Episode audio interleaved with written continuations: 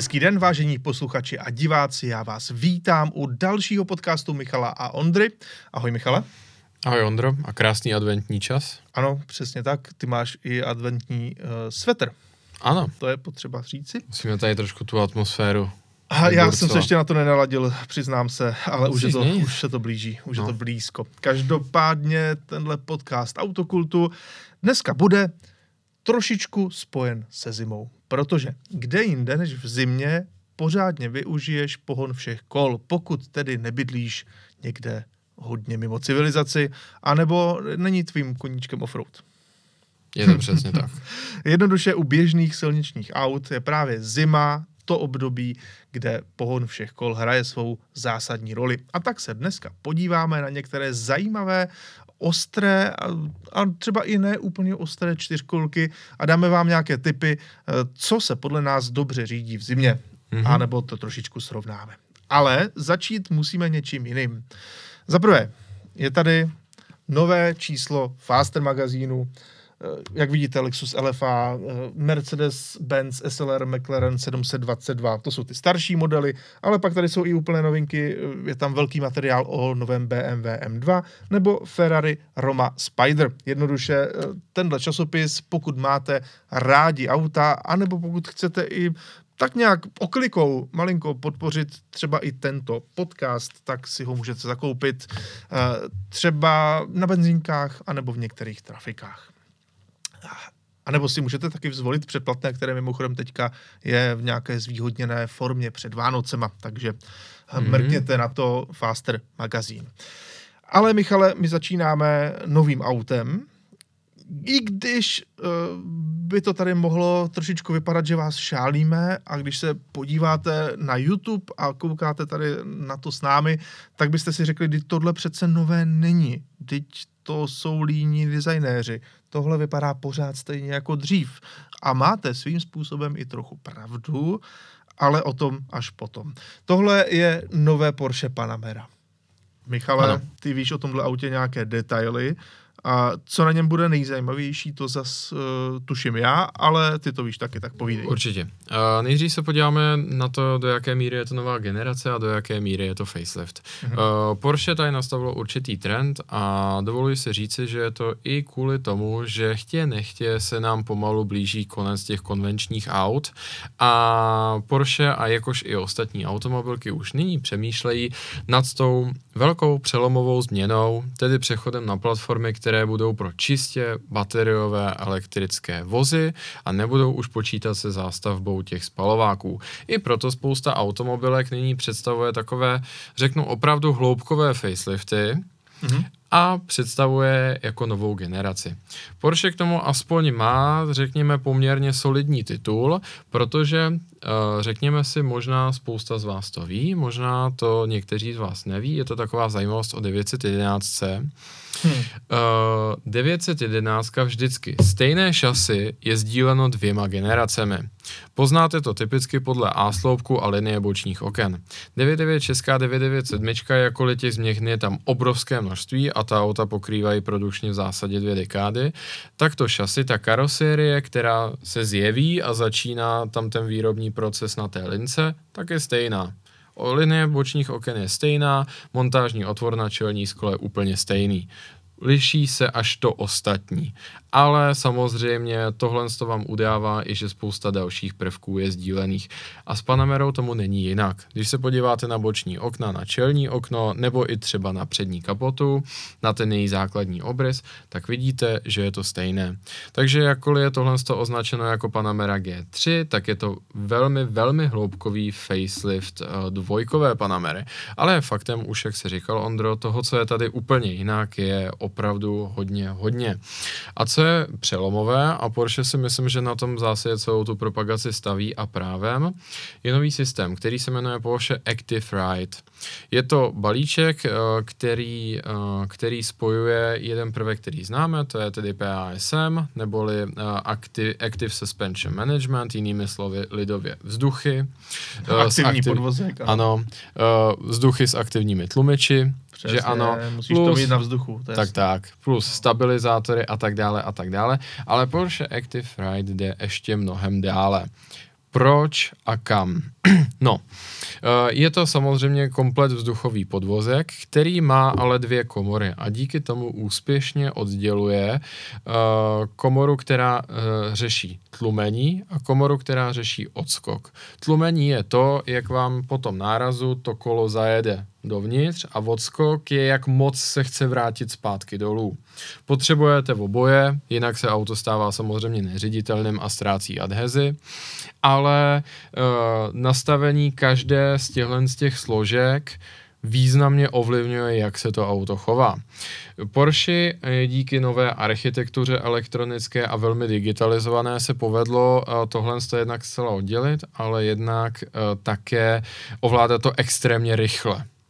Stejně tak jsou tady úplně nové měchy, vzduchové a stejně tak i samotný tlumič má úplně stejně rozdělené, uh, rozdělené tyhle dvě složky, jeho funkce. A výsledkem je, že to auto umí do té doby nevýdané věci. Umí kompenzovat, uh, umí na, kompenzovat náklony do zatáček, ale umí kompenzovat i to stoupání si a naopak uh, klesání jak se říká, nosu na brzdách, nebo anglicky roll and pitch. Mm-hmm. Uh, prostě to, jak se to auto hýbe v závislosti na tom, jestli brzdíte, ano. přidáváte, zatáčíte a tak dále. V zásadě je to úplná kontrola všech pohybů karosérie a to vlastně i relativně vůči tomu kolu.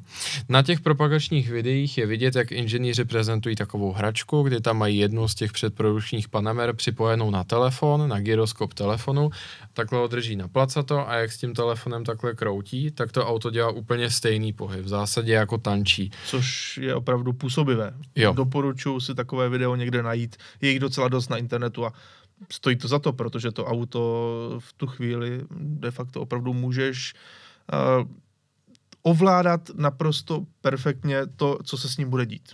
Ano. Eh, díky tomu samozřejmě i veškeré pohyby váhy toho auta, což je u, eh, řekněme, poměrně masivní limuzíny důležité, ale oni tím hlavně ilustrují, jak moc a jak extrémně rychle toto auto umí a díky tomu má ty funkce, že typicky u toho modelu Turbo e-Hybrid, který je špičkový, hmm. tak to auto umí tedy kompenzovat to naklánění předozadní a spousta novinářů, kteří se s tím už měli možnost svést, tak řekli, že, že se jim z toho až dělá špatně. Jelikož hmm. je to velmi nepřirozené, to auto disponuje uh, necelými uh, 700 koňmi, konkrétně 680 koní, takže ono samozřejmě zrychluje velmi dobře a umí se jako stoupnout, ano. Ale, ale nedělá to. To jsem právě chtěl říci, že vlastně jediným uh, mínusem takové technologie může být právě to, že trošičku ztratíš ten přirozený feeling z toho auta, hmm. uh, což ale ještě neznamená, že v nějakém režimu to tam nejde jako vrátit. Hmm. To je hmm. právě o tom, jak to naladili nebo jak to celé působí, protože už mnohokrát se říkalo, co ti řekne každý zkušený vývojář podvozku, že když děláš auto třeba tohohle typu, tak ty potřebuješ, aby trošičku, aby se i trošku naklonilo, hmm. lehce, protože to pak vzbuzuje v tom řidič nějakou důvěru, že ví, co se s tím autem děje. O tom to trošku je. A na druhou stranu tady to zase bude uh, jako převrat v tom, jak ta věc bude zatáčet, jak bude ovládat tu svoji hmotnost a uh, věřím tomu, že i když tyhle ty nové Panamery tím hybridem, jako je právě tady ten Turbo e-hybrid, váží 2, 3, 2, 4 tuny, tak to bude jezdit tak, hmm. že na slalom si to namaže jo. na chleba auto, které je o tunu lehčí. Já, jako ten technologický posun je úplně neuvěřitelný. Měl mož, jsem možnost mluvit s určitými insidery a ti už před rokem říkali, že tohle je revoluce, která eh, takřka úplně mimo jiné uh, vymaže nutnost používat v autě stabilizátory a spoustu hmm. z těch dalších přídavných kontrolních prvků na tom podvozku. Ale přesně jak se říkal Ondro, taky si myslím, že minimálně v tom individuál režimu to nějakým způsobem půjde vypnout či omezit, protože a kdo jiný to ví líp než ty, který tak rád jako vodíš auta bokem, že ano, tak prostě ty, ty jako tu váhu toho auta kolikrát používáš, že si to auto tím jako rozhoupeš. No, potřebuješ, ale potřebuješ ty jasné informace Přesně o toho tak. auta, jak se to chová a t- hmm. jak ta váha, samozřejmě přenosy váhy jsou velice důležité pro tyhle ty typy blbnutí A- s ano. novým autem nebo s, s autem všeobecně, Ano. ale samozřejmě, jak říkáš, eh, tady bude ten převrat ještě jako v něčem jiném a je spíš o tom, ať se s tím člověk naučí pracovat. Hmm. A je to tak, a krom teda toho, že to umí kompenzovat ten před zadní náklon, tak ono to kompenzuje i ten boční, Mhm. ale zároveň si někdy do těch zatáček pomáhá a jednou z těch definovaných jasných funkcí, jak to inženýři představili, je, že to auto se naklání do zatáček podobně jako motocykl. Aby, aby vlastně dosáhl ještě lepší adheze a eventuálně vyšší rychlosti, kterou projíždí tou zatáčkou a s tím souvisejícím vyšší to a, boční přetížení. Mhm. Opravdu něco fascinujícího. V tomhle z tom ohledu pak tu samozřejmě máme některé změny v interiéru, jako je, že už že tam máme velmi redukovanou tu řadící páku, která je ta Taycanová, čili na pravé straně od volantu, jenom takový ten holící strojek, Mhm. který teda mimo jiné se poprvé objevil na 918 v tomhle tom designovém pojetí. Uh, nalevo, a to mě teda velmi mrzí, už je bohužel jenom tlačítko zapnout, vypnout. To je taky známka Ano, té přicházející elektrifikace. klíčem. I když třeba to auto mělo bezklíčový vstup, tak tam byl takový výstupek, kterým člověk prostě otočil zleva Ano. doprava, aby nastartoval, tak jak to je u klasického klíče. Hmm. Jenže už tam je jenom tlačítko. Chápeš to? Mm, mm. To je taková škoda, No jako je, jasně, no. ono to, je, ono to vlastně byla blbost, jako zbytečná věc to tam mít na to otočení, ale bylo to něco jako hezkého, unikátního. Uh, je to, Ten to, mechanický pohyb. jo, to, to, čemu se říká jako taktilita, je to prostě to, jak komunikuješ s tím autem, Hmm. že jo. A to, že je tam prostě vypínač jako, jako na vysavači, no tak, ale je to, je to příprava na příchod té elektrifikace, Hmm. hlubš, mnohem hlubší elektrifikace, kdy vlastně u elektromobilu něco takového nedává smysl, takže Hmm, oni si to pomalu takhle smysl chystají. Popravdě ani to tlačítko, to vezmeme. Uh, sko, skoro by, no takhle, asi myslím si, že je to bezpečnostní norma, že to tam musí být, ale, ale máš pravdu, dá se to tak říct. Ale uh, krom toho tady teda máme ten uh, uříznutý kšilt nad palubní deskou, máme tam tedy, máme tam tedy display, plně virtuální kokpit. V tomhle tom ohledu mohu říci, že já jsem rád, že je tam aspoň ten tvar, který zachovává, uh, řekněme, nějakou reminiscenci na ty původní budíky. A dominanci otáčkoměru. Určitě, já se přiznám, možná je to iracionální, ale já prostě nenávidím ten pás, co má BMW a Mercedes v současné době. No nejen, nejen oni. Ne, no, Eh, oni, Ale jako dneska jsou automobilky schopné vymyslet úplně cokoliv, jenom aby tam nemuseli dávat klasický otáčkoměr třeba. Ano. Takže ti vymyslí prostě úplnou, úplný nesmysl, úplnou blbost, hmm. kdy ty vlastně z toho ani nevyčteš, jako co jsou za otáčky. Třeba ti tam dají hmm. ručičky, ale neozna, ne, ne, neosadí to. Jo, takže ty nevíš, co to ukazuje, jenom to něco ukazuje, něco tam že je to běhá. nějaký machrbudík prostě, Tak. no.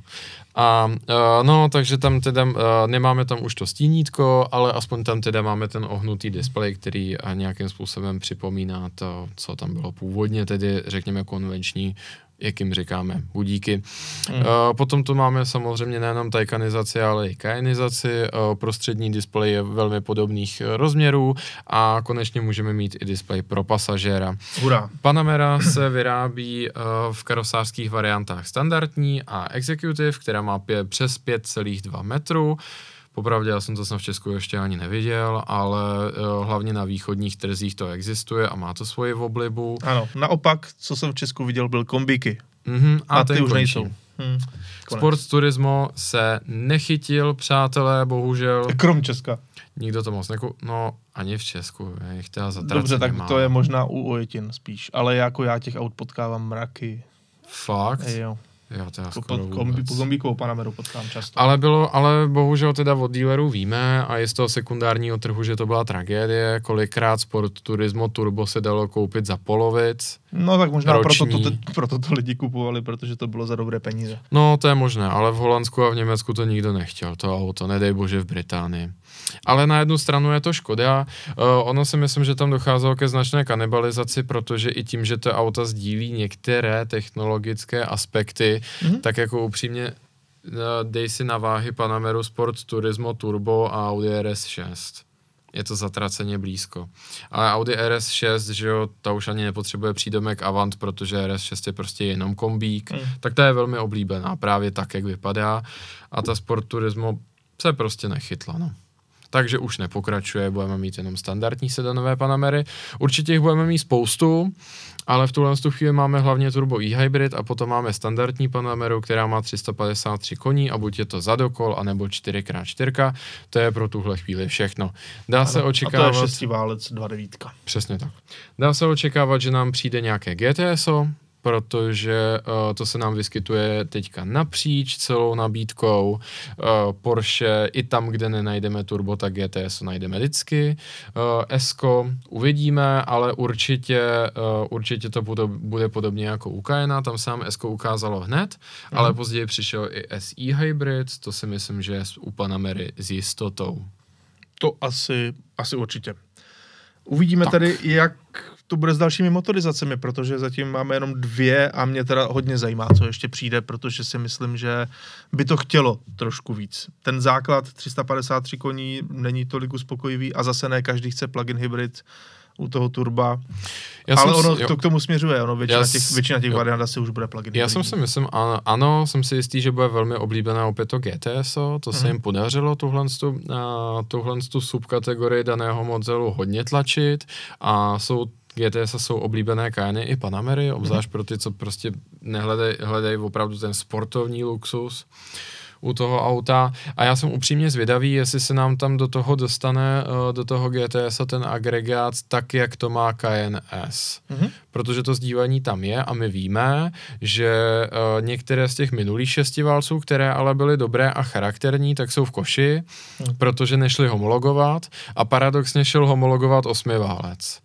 Takže bylo by, za mě by bylo docela příjemné, kdyby GTSO mělo ten osmiválec jako má KNS bez nějaké další elektrifikace a u těch GTS zatím tu elektrifikaci nemáme skoro nikde, takže takový můj tip. Myslím si, že tam ta naděje docela Myslím si, že, že opravdu nikde.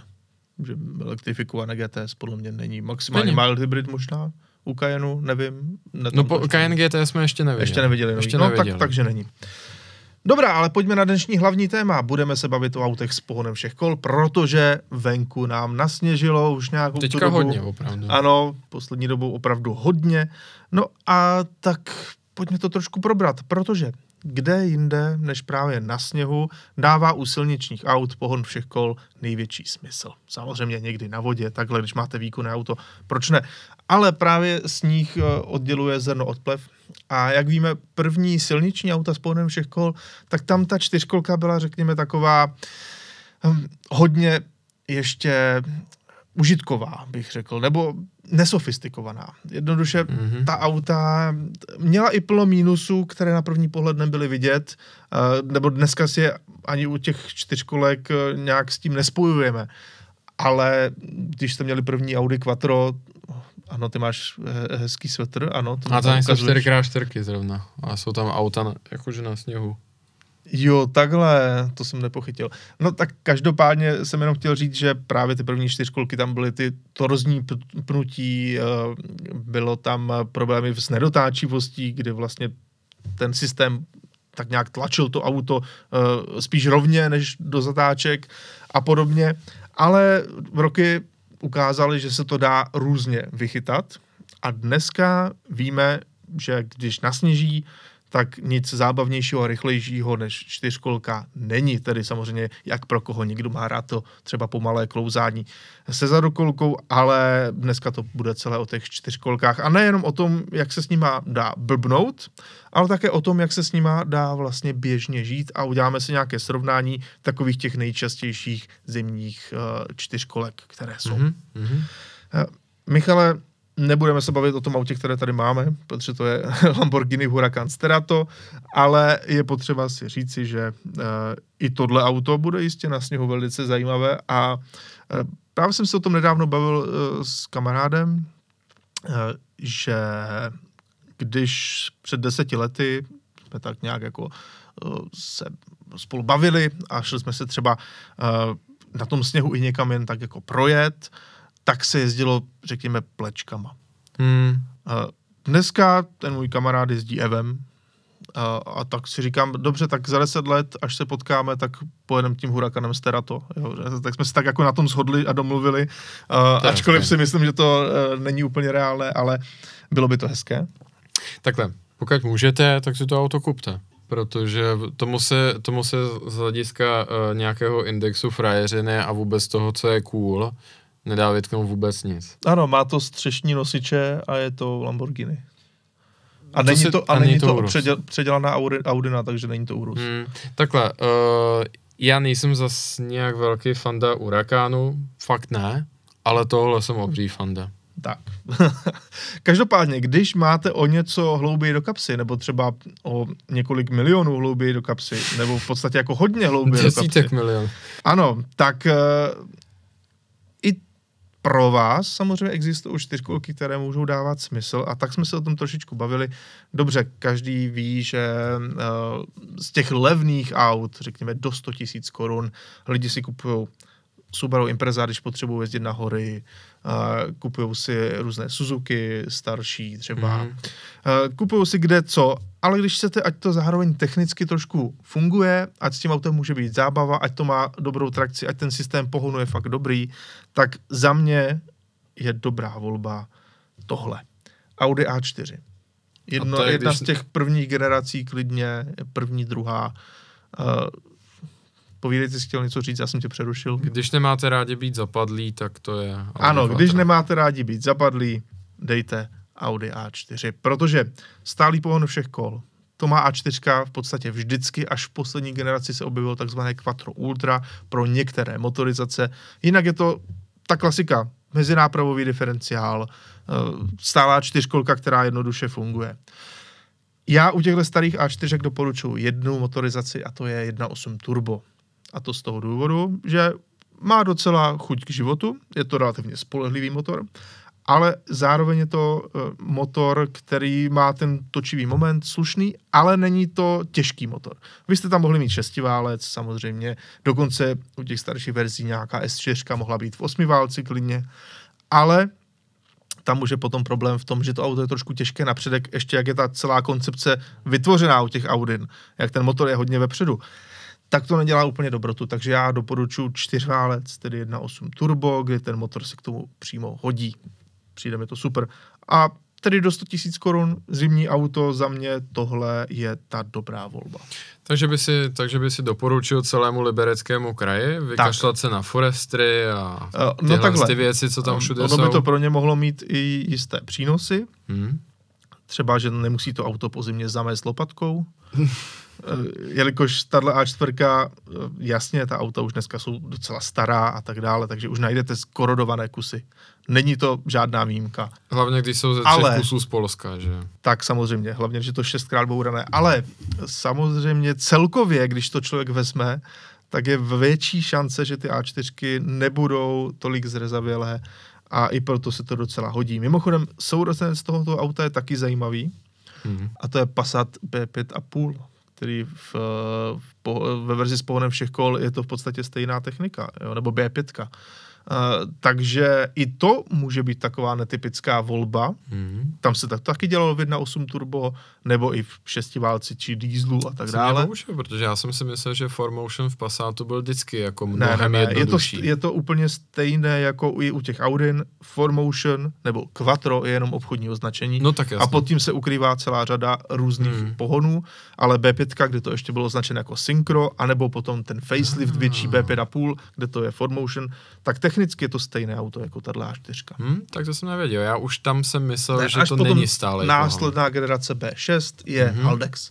Hmm, Uh, dobrá. Tudíž to je takový typ z těch levnějších, z toho levnějšího z části spektra, jo, teda z toho levnějšího spektra, dneska už mi to nejde, z toho, a to jsme teprve na začátku, z toho levnějšího Ale. Spektra uh, cenové hladiny, řekněme, nebo z té nižšího spektra.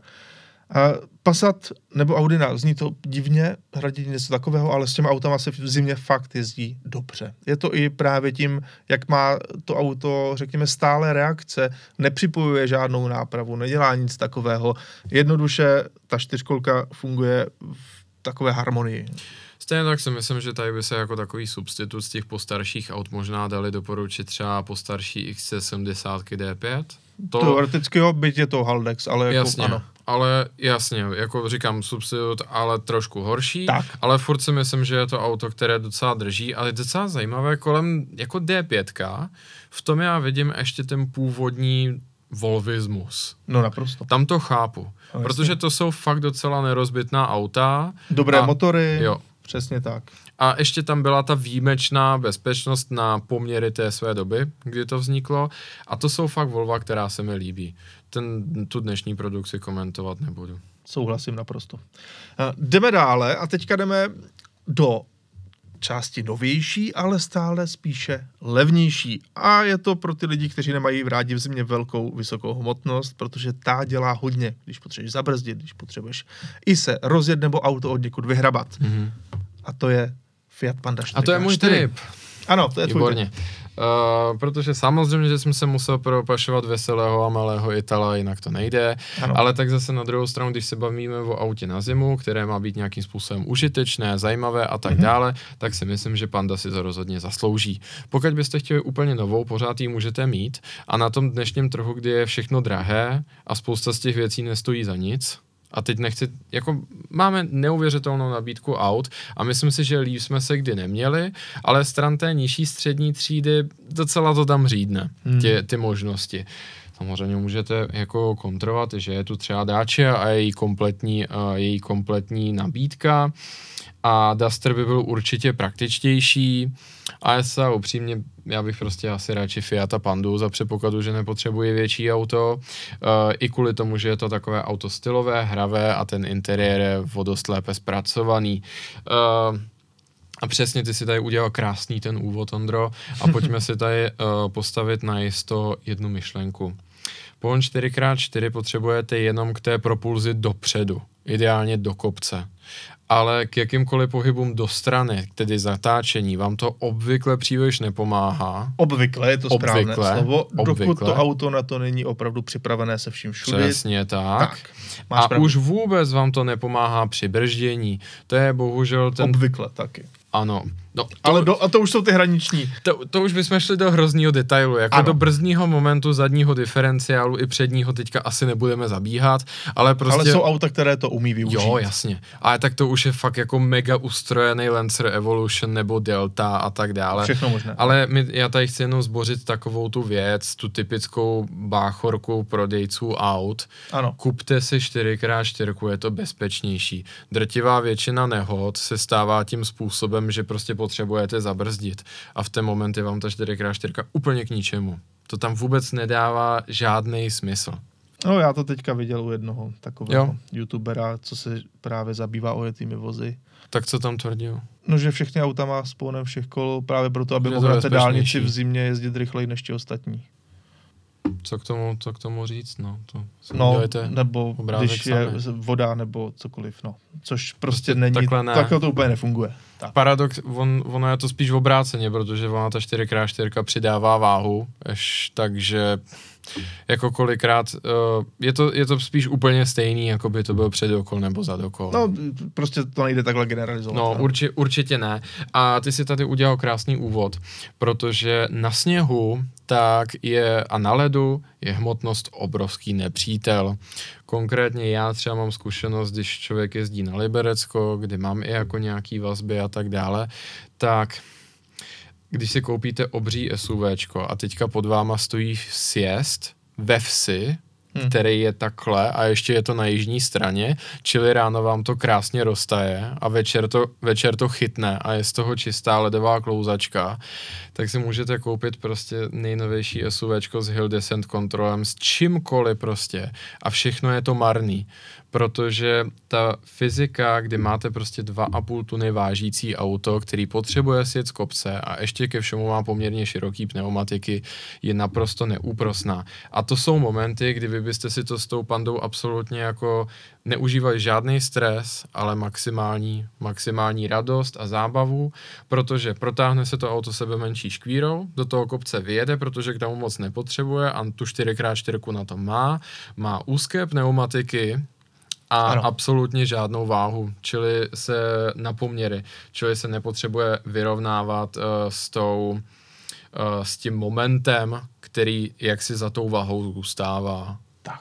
A, a to je kouzlo tohohle auta. Ne, nebo nejen tohohle, no to je i ty konkurenti od Subaru třeba, ne, teda ne, Suzuki, tak. Uh, to mají podobně. Nebudeme vám tady samozřejmě tvrdit, že je to auto jako na driftování, že byste s tím měli jet na výcvik driftu nebo na zamrzlé jezero, to ne, ale je to prostě radostné auto do sněhu, do zimy, ideálně do hor. Tak, a navíc vypadá docela cool. Jo.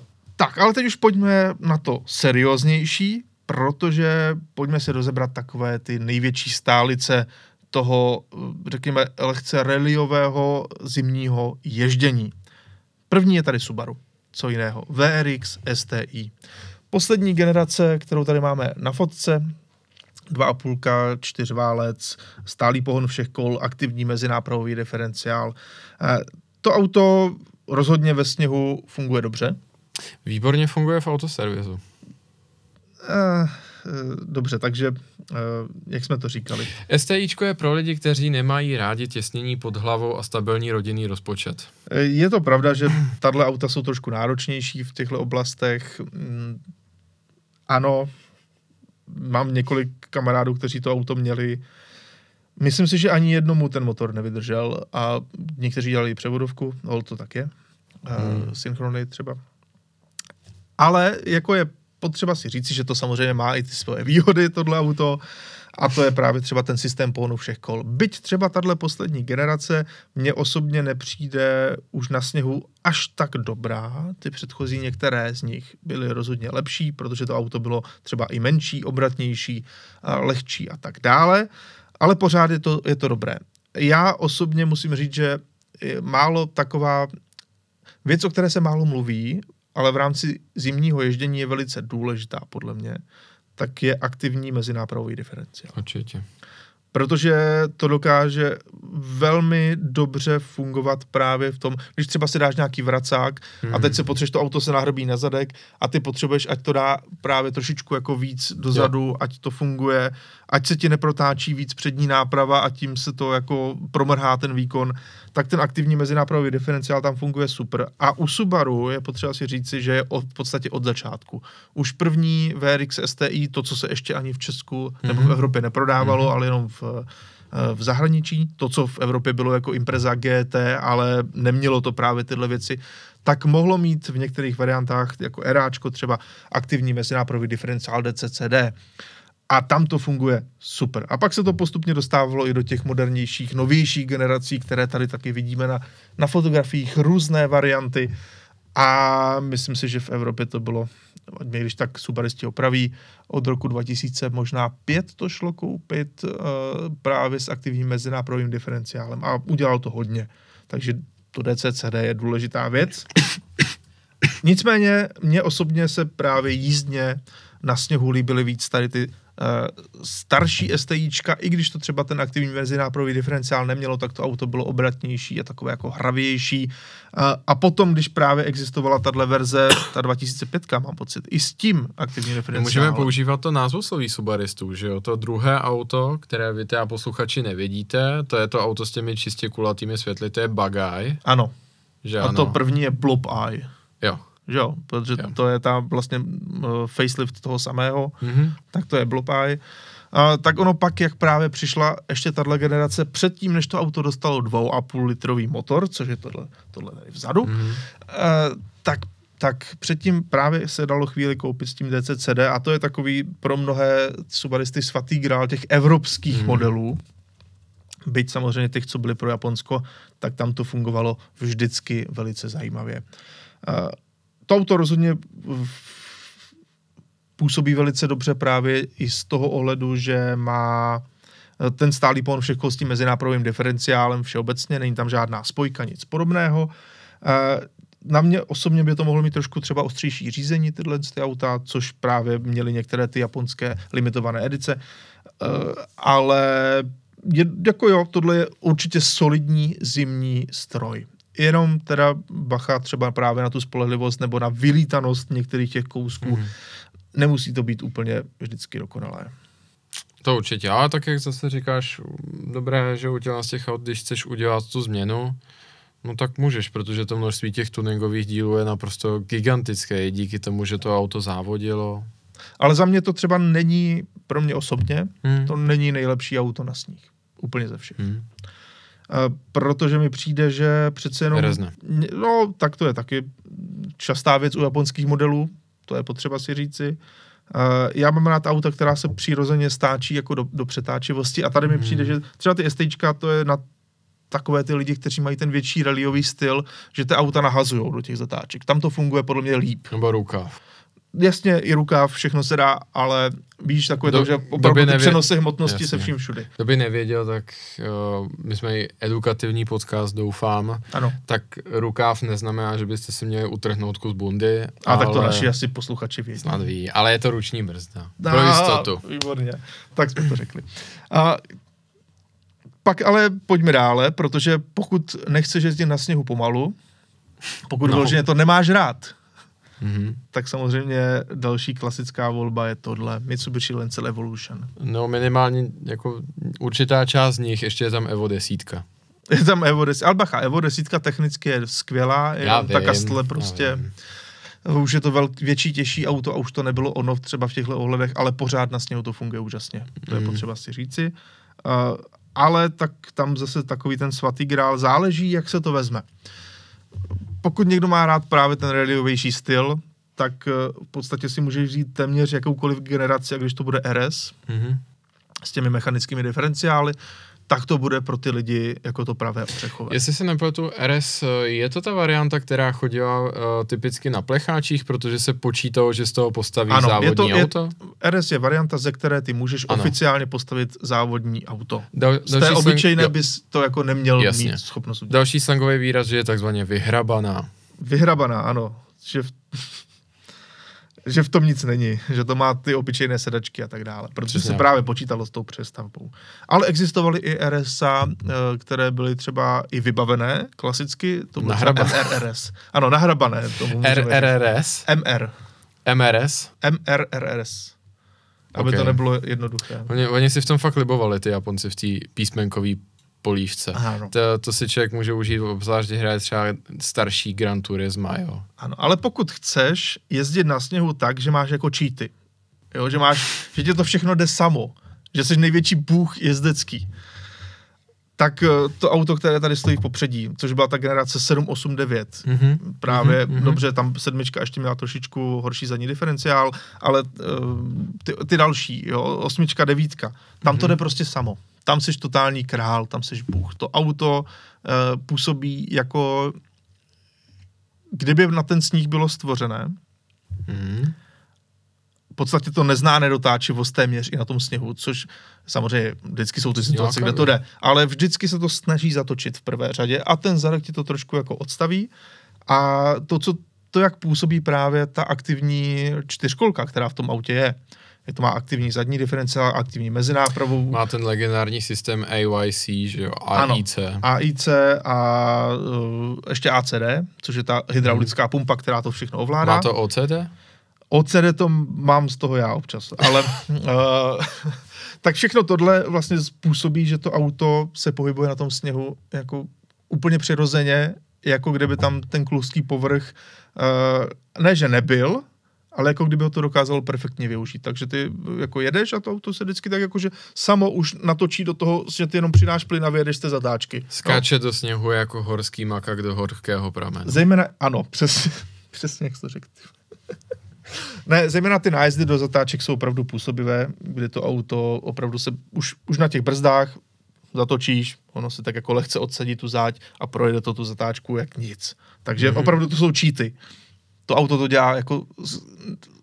Ty si myslíš, že to dělá za tebe pomalu. Někdo to, To má rád. lákavě, člověče. No ne, tak víš co, někdo to má rád a někdo naopak ne. To už je pak na každém a každopádně Evo v tomhle je excelentní. A Co jestli- je méně excelentní, je, že ty auta jsou dneska 90% úplně vylítané do mrtva. Mm. A servis na to rozhodně není levný, díly na to taky nejsou levné, některé už nejdou pořádně sehnat, když třeba hledáš na některé z těch starších generací, tak to je úplné peklo, takže má to svoje mínusy. Ale je to pořád jedno z těch nejvíc viděných aut, když napadne sníh asi někde na horách a vidí, že někdo se chce třeba projet, protože to prostě funguje. Hm. Tak to je. Takže to máme Evo, to jsme probrali, je to trošičku něco jiného, i oproti tomu STIčku se to prostě chová jinak. Ale poslední dobou tohle byly takové ty, ty ikony těch Hmm. 90. milénia, řekněme. Ale poslední dobou se nám objevovaly nové verze, nové eh, modely, které chtěly taky ukázat, že něco umí. A jeden, do kterého bylo vkládáno hodně, uh, řekněme, nadějí, Hmm. tak to byl Ford Focus RS třetí generace. Mhm. Tohle auto asi všichni známe. Mně se líbí, že prostě, když už někdo udělá dobré auto na sníh, tak se eh, nevyvaruje tomu, aby všechna ta auta měla prostě nějaký problém. Eh, Ideálně, ať všechna eh, ráda korodují, Mhm. což mimochodem tenhle Focus na tom taky asi z dlouhodobého hlediska nebude úplně super, protože po jedné zimě, když ho zvedneš, tak to vypadá, kdyby to nemělo žádnou antikorozní ochranu pod tím autem. Mhm. A všechna ta auta třeba rády i jako občas umřou na motor nebo něco podobného. Hmm, to jo, si- toho Eva to se to si týká pamatuju. malinko míň, toho STIčka malinko víc, tenhle Focus na tom taky nebyl úplně nejlíp na světě, Hmm. zejména ze začátku, než tomu dali nějaké ty úpravy. Tam taky tak těsnění tak dále. selhávalo, ne? Um, myslím si, že jo, no. No, jak ono to pálilo vodu. Si myslím, že některé, některá No, ta žádná vozidla. sláva. Ford se to tady rozhodl udělat trošičku jinak a představil, bylo to vlastně jedno z těch prvních aut, které představilo ten systém těch spojek vzadu místo zadního diferenciálu, Hmm, hmm. které dokáží vektorovat točivý moment na vnější zadní kolo, což teda Evo umělo už od Evo 4, ale jiným systémem. Hmm. A, a díky tomu to auto mělo i takový ten jakože drift mod, mělo to tyhle, ty, tyhle ty srandy.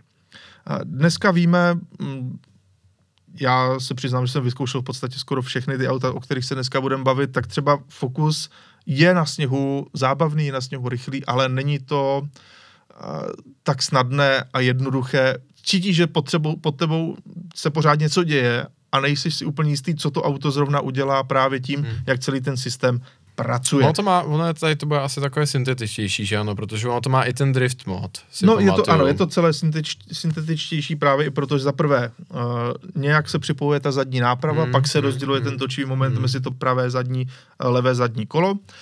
A k tomu všemu ještě ten poměr to nedokáže vždycky udržet úplně pevný, takže občas se ti právě stane, že někde na výjezd do zatáčky na to šlápneš a teďka třeba cítíš, že jedna z těch náprav ti hrabe jako trošku rychleji než ta druhá Mhm. Což není úplně jako ideální, to právě třeba ty STIčka a Eva se tomuhle vyvarovávají mm-hmm. a Mhm. cítíš jako tu pevnost, Mhm. že to hrabe všechno tak nějak jako stejně. A nejlepší edice u Focus RS rovno, uh, rozhodně byla ta jedna z posledních, jmenovalo se to myslím Edition, bylo to, mělo to černé doplňky, černé zrcátka Mhm. a tak dále. A znamená to, že to auto má i přední samosvorný diferenciál, Mhm. což klasický Focus RS neměl. To Na tom sněhu to rozhodně funguje zase o něco lépe, ale Focus RS asi úplně nezískal tu pověst toho, že by to bylo to pravé ořechové. Je je to faktem. rozhodně dobré, je to zábavné. Je faktem, že tu dobu, kdy byl vypuštěn, tak si vzpomínám, že to bylo opravdu velké halo. Mhm. Mm-hmm. I ta marketingová kampaň se povedla tehdy, to byl vlastně vrchol spolupráce Fordu a Kena Bloka. Mhm. A pamatuju si, že i spoustu lidí v Česku najednou jako ta auta nakoupila, ale pak to tak jako No, šlo to trošku dole. zdechlo. vodou. Ano. A teďka teda to auto vidím velmi, velmi zřídka. Už jich tolik, ano. Je pravda, že jak kdyby to ti lidi trošičku vyměnili za něco jiného nebo Hmm. podobně, Hmm. ale už jich tolik, aspoň taky z mého pohledu, jako nevídám. Na těch, I třeba Hmm. na těch automobilových akcích, tak jak tomu bývalo dříve. Hmm. Hmm. Naopak, co dneska vidíš všude, zejména v Česku, je tohle. To je všude. GR Yaris. Na toho jsme nemohli zapomenout, protože uh, to je ta věc, která je dneska třeba pro po Subaru a po Mitsubishi viděná nejčastěji, když někde takhle jako o něco podobného se sněhem jde. Já bych chtěl, abych řekl pravdu to, co jsem viděl, jako v krkonoších, vizerkách a tak dále, tak je Yaris GR, pak je absolutní jako díra, dlouho nic a pak je teprve STIčko a Evo. No, protože je tam ta výhoda toho nového auta. No samozřejmě.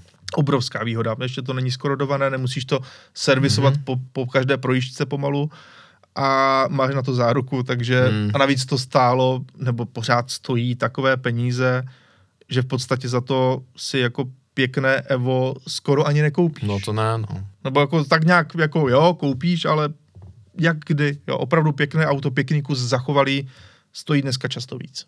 Takže, GR Yaris.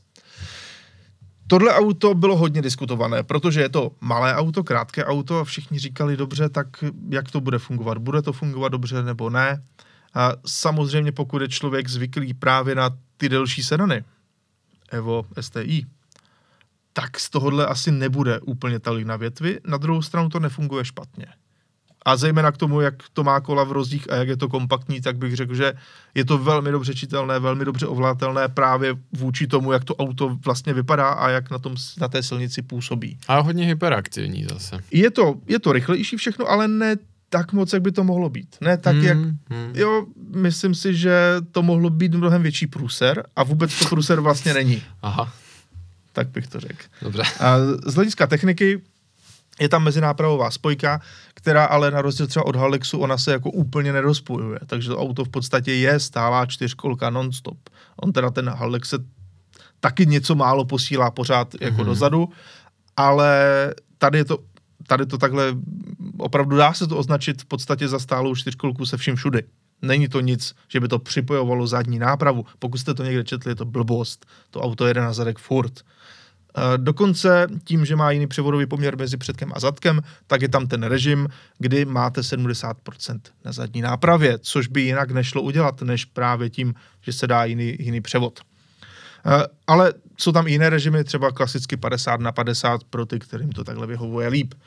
A jinak samosvorné diferenciály to auto samozřejmě má vepředu i vzadu v rámci hm, toho jednoho uh, z příplatků, Byť jsou to tedy jenom klasické torzeny, které samozřejmě nefungují tak dobře jako lamelové diferenciály, ale zase jsou bezúdržbové, což se může právě někomu hodit. A nebo kdybyste opravdu nutně potřebovali do Jarise aspoň zadní lamelák, mm-hmm. ať to kopíruje třeba, třeba to, co mají některé jiné značky. E, vězte, že to naštěstí není vůbec drahé. Mm-hmm. Stojí to v řádu 30-40 tisíc korun, lamelový diferenciál do, do Jarise, což je vlastně v pohodě na poměry těchto aut. Uh, Tudíž Jaris se docela osvědčil, vidím mm-hmm. ho mhm. často, mm-hmm. plno lidí říká, že opravdu i třeba drobnýma ještě úpravama, klasické japonské auto se upravuje, tak i drobnýma úpravama z toho právě lze vyvodit a vyrobit auto, které je velmi dobře hravé, obratné a na poměry toho, že to je sériové auto, to, co nej, nejvíc vidíme často, jsou sériová auta, tak to funguje super. Krásně to brzdí, docela hezky to zatáčí a je nutno říci, že třeba výkonově to sériové auto na sníh stačí bohatě. Se, to. Je, to se mně možná se právě se toho to líbilo strašně. Hmm. Je, to, je, to, je to opravdu takový svěží vánek na tom současném trhu, protože takhle malá hravá auta, těch je opravdu malé množství a vůbec se nedivím, že se do toho Češi zamilovali. I jsem jako na náš národ hrdý, protože národ, který to nekupuje, tak je prostě hloupý. To v dnešní době... My jsme unikát. Já vím. Máme tady v rámci Evropy máme nejvíc prodaných BRZ, a to nejen mhm. poměrově, mm-hmm. ale jako prostě nejvíc. Hmm. A, a Jarisy na to těžce šlapou. To je taky, respektive to je RZT a GR86. A Jarisy na to těžce, těžce šlapou, jsou je to jako velmi, řekl bych, že velmi podobné. Nevím, jestli v Německu se jich možná prodalo o pár víc, ale ne. No, tak ono je to vidět, protože český internet je plný prostě nabídek eh, na překoupení hmm. za za něco navíc na GR Yaris a když si otevřu mobile DI, tak jsou tam prostě auta, která jsou buď předváděcí nebo krátce vlastněná, prostě tam stojí a čekají. Hmm? Na, na svýho kupce. Je to tak. Takže uh, tady, tady je to vidět jasně. Tím s tím se Toyota určitě strefá do našeho vkusu a mně to přijde fantastický. A mimo jiné jsme taky země, která na tohle auto vyrábí nejlepší druhovýrobovou převodovku. Jo, no, to je pravda. A když si to, to auto koupíte, tak když zjistíte, že máte nějaké peníze navíc a nechcete trávit víkendy s rodinou, tak dokonce s tím v zásadě sériovým autem se můžete účastnit šampionátu, který se jede oficiálně pod autoklubem a je to jo. Yaris Cup, rallyový. Mm-hmm. A, Těch úprav je tam fakt málo, to, nebo málo. Nic, Jasně, je to, je to upravené jako rallyové auto, ale ten základ toho auta je velmi podobný. Jo, to je v zásadě, když jsem se nad tím tak za, uh, uvažoval, tak stran toho opravdu profesionálního závodění, tak to je jedno z nejlev, nejlevnějších závodění vůbec. Hmm. Vzhledem k tomu, že v Česku nemáme Miata Cup nebo podobnou věc, tak tohle je jedno z toho opravdu nejlevnějšího a dokonce tam, pokud vím, tak tam máte nějaký speciální přístup právě k té kvótě na Jarise. A pořád vám zůstává v zásadě normální auto. A ta převodovka? A ta převodovka je jedna, jedna česká firma, tak na to vyrábí sekvenční převodovku, kde si dokonce můžete zvolit, uh, jestli to bude 6 nebo 7 kvalt a je to konkrétní uh, nastavení těch převodů, což si nemůžete zvolit, když s tím autem jdete závodit, ale hmm. můžete si to koupit normálně i na silnici. A zajímavé je, že to auto není nutno celé rozvrtat, jako ten fit and finish je fakt nádherný. A jako teď mě možná upalte, ale když díky tobě jsem měl možnost se s tím autem svíst, díky redakci Festru, tak samozřejmě já miluji manuály a manuály dávám i do aut, kde drtivá většina lidí je nedává, ale paradoxně, když jsem s tím autem jsem jel, tak jsem si říkal, to prči se mu tak strašně slušela sekvenční převodovka. A boom, no, a boom če, česká, česká firma vyrábí to nejlepší na světě.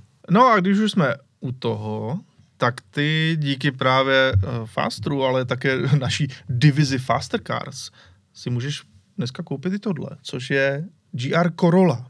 Mm-hmm. Je to samozřejmě auto, které je dotažené z eh, Ameriky či Kanady, protože v Evropě se neprodává, mm-hmm. ale technicky je to v podstatě to samé jako Yaris, jenom větší oklup těžší a delší kastle, ale zároveň trošičku více výkonu, má to 300 koní. Mm-hmm. A zatím první informace od lidí, co to auto už mají, co s ním jezdí, je, že se to chová líp než Yaris, že to je super. Je to samozřejmě uh, do jisté míry, jo, to auto je o něco těžší, ale jako celkové to chování je vlastně velmi dobré. Věřím. Takže takový zajímavý tip. Uh, mimochodem to auto dovést ho sem, tak vyjde zhruba na podobné peníze, jako koupit si další auto, které tady máme, a to je Volkswagen Golf R. Mm. Takže takovéhle to R, R, které má přes 300 koní, a v tomhle případě taky využívá toho v vozovkách zadního diferenciálu, to teda úplně není diferenciál, mm-hmm. jsou to dvě mhm, spojky, mm-hmm. které ti dokáží právě distribuovat točí moment mezi levé a pravé kolo separátně a díky tomu dokáže to auto třeba víc zatočit, tak uh, Golf to má, funguje to hezky, to auto se chová na sněhu velice dobře, takže určitě doporučuji, nejen na sněhu, Uh, jezdí fakt docela fajn. Není to asi ten rallyový styl auta, jako je právě třeba ten Yaris, ale pokud eh, chcete něco, co je dobré na každý den, ale zároveň se chcete občas trošku svést na sněhu, tak tohle je taky dobrá volba. Já musím říct, že já znám docela velké množství lidí, kde se opovažuji říct, že vědí, co dělají stran mm-hmm. řízení a byla tam silná základna lidí, kteří fakt jako Golf R milujou. Proč už, ne? už on, doma on, půlku. Se, jo, ale jo, sedoma půlka doma byla dobrá. Sedoma půl variant. To bylo no, velmi oblíbený jak to má víc to bychom tady vzadu. Zmínit. Ano, jak jsme měli víc hmotnosti vzadu, tak 7,5 variant je super. Taky jsem to měl hrozně rád. Hlavně, se jezdí skvěle. Hlavně ten průsečík těch vlastností je tam velmi zajímavý, protože je to, že jo, nenápadné auto, není problém to mít jako řemeslník nebo ve firmě. Máš tam všechny ty výhody, o kterých teďka mluvíme, na tom sněhu a na to sportovní svezení. Dobrý motor. A fun- jo, dobrý motor. A funguje to jako rodinný auto, protože ano, to má kufr. Protože to kombík. Hm? Takže jo, to je, to je dobrý tip, mimochodem. To je fakt dobrý. Mimochodem, eh, teda variant kombík se dělá i u téhle osmičkové generace mm-hmm. Golfu, mm-hmm. i s tím právě aktivním zadním diferenciálem lomeno spojkama, mm-hmm. takže to mm-hmm. je vlastně dobrá volba. Pravda. Eh, každopádně, ale stejnou vlastně koncepci, podobnou techniku, ale se silnějším motorem, nakonec nejlíp vypilovalo tohle auto, které už je trošičku dražší, ale už jsem ho viděl i právě používané jako sněžné auto, když to řeknu takhle. A to je Audi RS3. Pětiválec, který má 400 koní, úžasný motor. A celkově to auto, já od první chvíle, kdy jsem ho řídil, tak jsem si říkal, to není možné, že v Audině vyrobili jako v rámci tohohle hatchbacku. Oni uměli udělat velká no, auta no, dobrá. Jasně, jasně. Ale ta malá jim jako úplně zas tak nešla.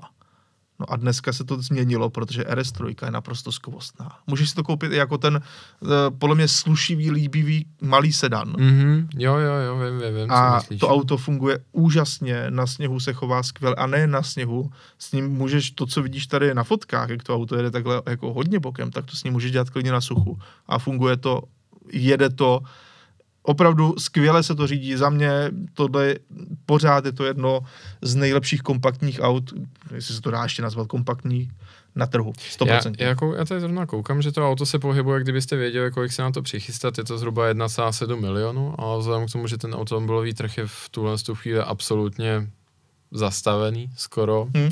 Minimálně i co se týče těch dražších aut, tak si myslím, že 1.5, 1.6 by šlo asi za skoro. A už budou nějaké pr- první ojeté kusy, už budou sehnat asi. No, ale... o tom se tady právě bavím. Jo, takhle. No. Hm? To je to, co Jo. tady mám otevřené. Jo, ale jo. jich tak tu ono fakt- nové to není o tolik No. dražší. Ono to No, přes 2 nějakých miliony. Nebo kolem ne, 2 ne, milionů. ne, pod, pod dva určitě Jo? musí být. Mm. Dobře, ale jsou jich to kvanta, takže Tak. určitě by to šlo usmlouvat. Mhm. A uh, ale my jsme tady skoro vynechali jako tu největší výhodu toho auta, protože to je ten motor, No, což jasně. já si myslím, že je skvost. Je skvělý, je charakterní, dneska Charakterní. už prostě nemáš tenhle ty pětiválce vůbec. Jo. Jo. Které, které další auto má pětiválec?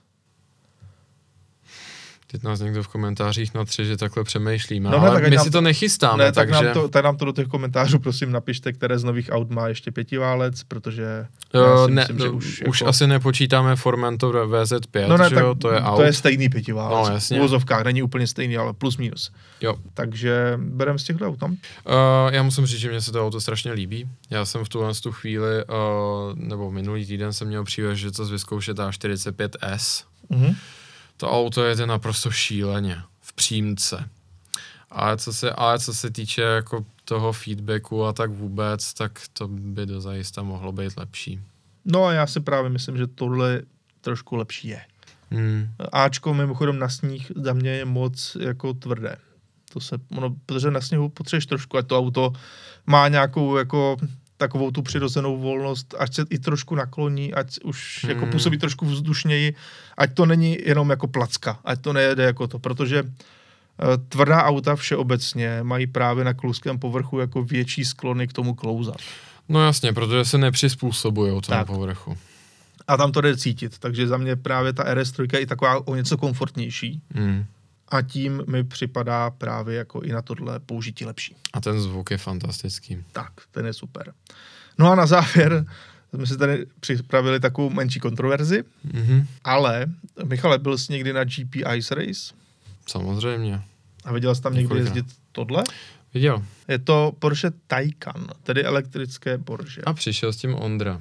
Ano, a mimochodem já jsem s tím přišel i na základě toho, že jsem s tím autem jezdil a vím, že to, co předvádí ve vracáku i třeba na suchu nebo na mokru, je věc, kterou moc jako v automobilovém průmyslu nezažiješ, je to jako jiné. Hmm.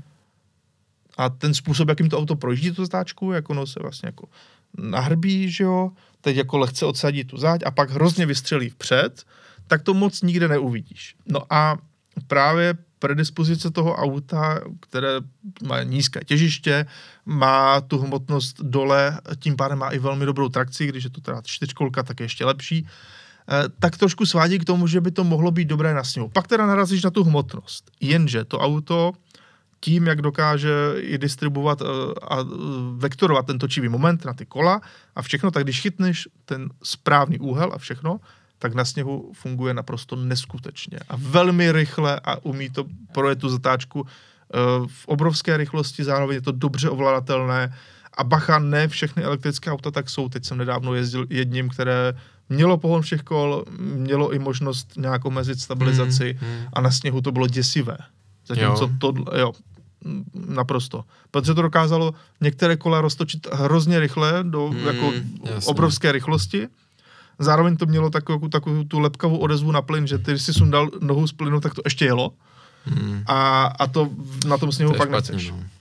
To je špatně. Takže Taycan překvapivě, já jsem to říkal i mm, už když jsem to auto testoval poprvé, že kdybych eh, s tím potřeboval jezdit každý den eh, do práce přes nějaký horský, horskou cestu, což se občas stává, nebo něco podobného, že dvě údolí prostě potřebuješ spojit, tak tohle mi přijde snad nejlepší jako každodenní auto pro, tyhle, pro tenhle typický specifický účel, protože ty to proletíš rychle, tiše, nikoho tím neobtěžuješ, eh, všechny ty řekněme, nákladáky a pomalé auta, které v kopci tě brzdí, tak hned předjedeš a zároveň to auto v zatáčce funguje skvěle.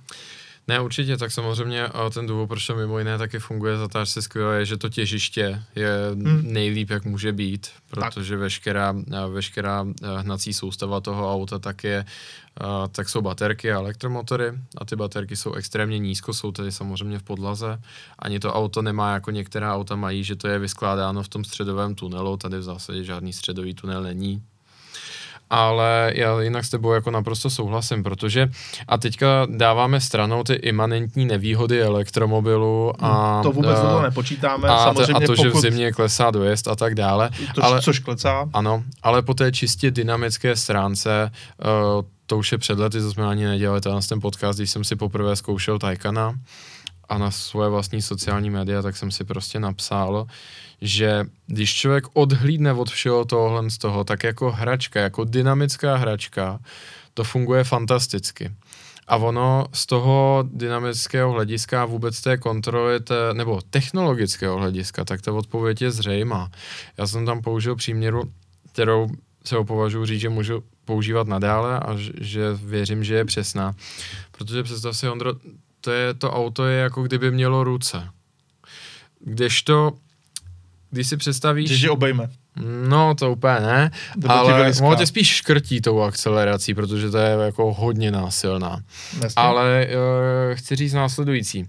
Když ovládáš uh, těmi jízdními systémy, těmi systémy pokročové dynamiky a tak dále, spalovací motor, tak ono je to poměrně problematický, protože je tam ta řídící jednotka, která nějakým způsobem zjišťuje, jestli došlo k prokluzu, Jakmile to zjistí, tak řekne, aha, jdeme s tím něco dělat a teďka si vybere jeden z těch mnoha způsobů. Buď kousne do brzdy, anebo přeruší ten zápal. Hmm. Ale ten zápal je taky něco, co už je rozběhnutý, trvá to hmm. a chvilku ach, prostě je tam, je to, je to problematický, protože ta řídící jednotka jako tu svoji vlastní energii má elektřinu, ale ten motor to jako jsou to prostě sofistikovanější kamna. Ten princip je no, furt stejný. No, a to není té elektronice přirozený. Ale tady ta řídící jednotka v tom Taycanu, tak to je místo toho, aby když ta řídící jednotka v Panameře řídí ten spalovací motor, tak to je jako kdyby hrála na piano koštětem. Ona na něj jako nemůže, ona jenom používá jiný nástroj, aby jako do toho bouchla. Ano. Ale tady, to je jako by ta řídící jednotka dostala pravý ruce protože ten elektromotor je její vlastní. Ten elektromotor je o naprosto Chápu. nulový, nul, naprosto nulový změny jdou provádět v nulovém čase tím pádem to auto dokáže zajistit to, že tu trakci optimalizuje tak, Naprosto. aby opravdu to bylo na té hraně, na tom, na tom, na tom ideálním prokluzu. Přesně tak. Ten to, kdy ta řídící jednotka toho auta a to auto vůbec nejenom zjišťuje, ale i zároveň rozhoduje, kolik potřebuje toho točivého momentu a kolik uvolní energie, hmm. tak to není jako voklikou, že prostě přiškrtí benzín, zápal nebo tak. tak, ale ono to udělá přímo. Je to stejně jako mozek ovládá elektrickýma vzruchama ruce, tak to auto funguje prostě úplně stejně, principiálně. No, a s tímhle se s vámi dneska loučíme. takže, to bylo deep teda. Ano, to bylo velice deep, takže děkujeme, že jste nás poslouchali či sledovali na našem YouTube. Samozřejmě budeme velice rádi, když nám napíšete, které auto pro vás je takový sen na sněžné ježdění, třeba to máte úplně jinak, třeba byste hmm. rádi SUVčku nebo něco podobného. Dejte nám to vědět, co vy považujete za ideální uh, stroj na sníh, anebo naopak uh, třeba co sami máte odzkoušeno a vlastníte a víte, že to je dobré. Takže díky za to. Děkujeme. Předem eh, se těšíme na tyhle komentáře a uvidíme se a uslyšíme se zejména zase za týden. Tak hezký adventní čas.